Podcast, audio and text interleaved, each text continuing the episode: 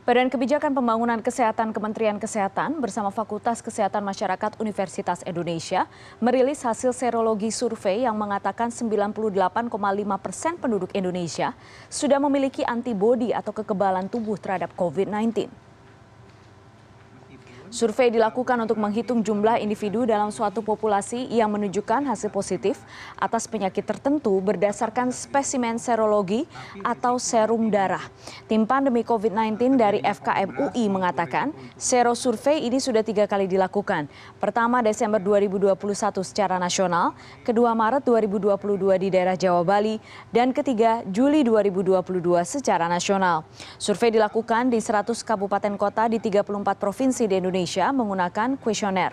Survei ketiga menunjukkan ada peningkatan proporsi penduduk Indonesia yang mempunyai antibodi SARS-CoV-2 yaitu 87,8 persen pada Desember 2021 menjadi 98,5 persen pada Juli 2022.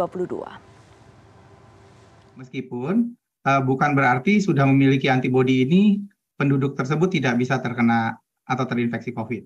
Tetap bisa terinfeksi COVID, tapi resiko nanti untuk uh, terjadinya COVID berat maupun resiko untuk meninggalnya itu jauh berkurang dengan adanya kadar antibodi yang memadai atau yang tinggi.